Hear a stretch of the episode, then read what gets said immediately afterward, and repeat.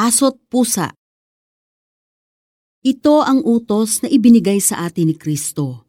Ang umiibig sa Diyos ay dapat ding umibig sa kanyang mga kapatid. Unang Juan 4.21 Parang aso't pusa kung mag-away ang magkapatid na Nicole at Ayesa. 30 minutes kasi kumaligo si Nicole kaya madalas naguunahan silang gumamit ng banyo sa umaga. Mahilig naman isuot ni Ayesa ang mga damit ng kapatid nang hindi nagpapaalam dito. Pero kahit madalas magkainisan, they still have each other's backs. Nang nakipag-break ang boyfriend ni Nicole, niyaya ni Ayesa ang kanyang ate na manood ng sine para malibang ito. Nang nasira ang project na isang linggong pinagpuyatan ni Ayesa, nag-leave sa trabaho si Nicole para tulungan ang kapatid. Maraming cases sa Bible kung saan nagkaroon ng matinding away ang magkakapatid. Pinakasikat na yata ang kwento ni na Iso at Jacob, Genesis 27. Alam din ng karamihan ng conflict sa pagitan ng mga anak ni Jacob. The older brothers versus Joseph, Genesis 37. Pero kung susundan natin ang kanilang mga kwento, malalaman natin na nagkabati sa dulo sina Iso at Jacob. Si Joseph, pinatawad niya ang mga kapatid na nagbenta sa kanya sa slave traders. Hindi laging madaling makisama sa kapatid o sa mga single child, mga pinsan. Depende sa inyo ugali. May times talaga na magkakainisan kayo. Kapag may nagawang kasalanan ng kapatid, matutong magpasensya at magpatawad, gaya ng pagpapatawad sa inyo ng Panginoon.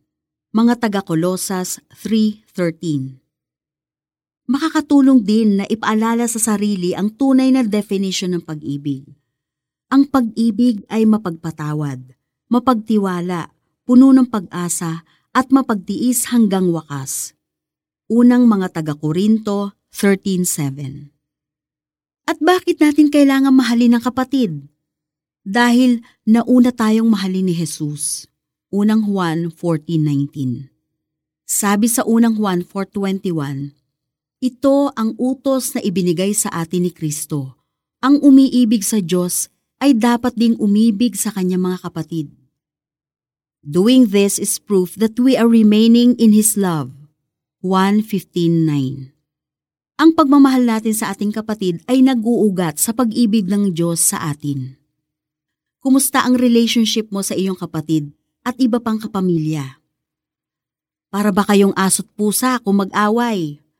Nagagawa mo pa rin ba silang mahalin kahit nagkakapikunan kayo? Kung nahihirapan, turn to the Lord in prayer. Tutulungan kanyang magmahal katulad ng pagmamahal niya sa atin. Lord, thank you for loving us first. Tulungan ninyo akong mahalin ang aking mga kapamilya, lalo na ang mga madalas kong makaalitan sa kanila. Amen. For application, spend the day kasama ang kapatid o iba pang kapamilya decide on an activity. Halimbawa, manood ng sine, kumain sa labas, mag-wall climbing. Take the time para maipakita sa kanila ang iyong pagmamahal. Ito ang utos na ibinigay sa atin ni Kristo.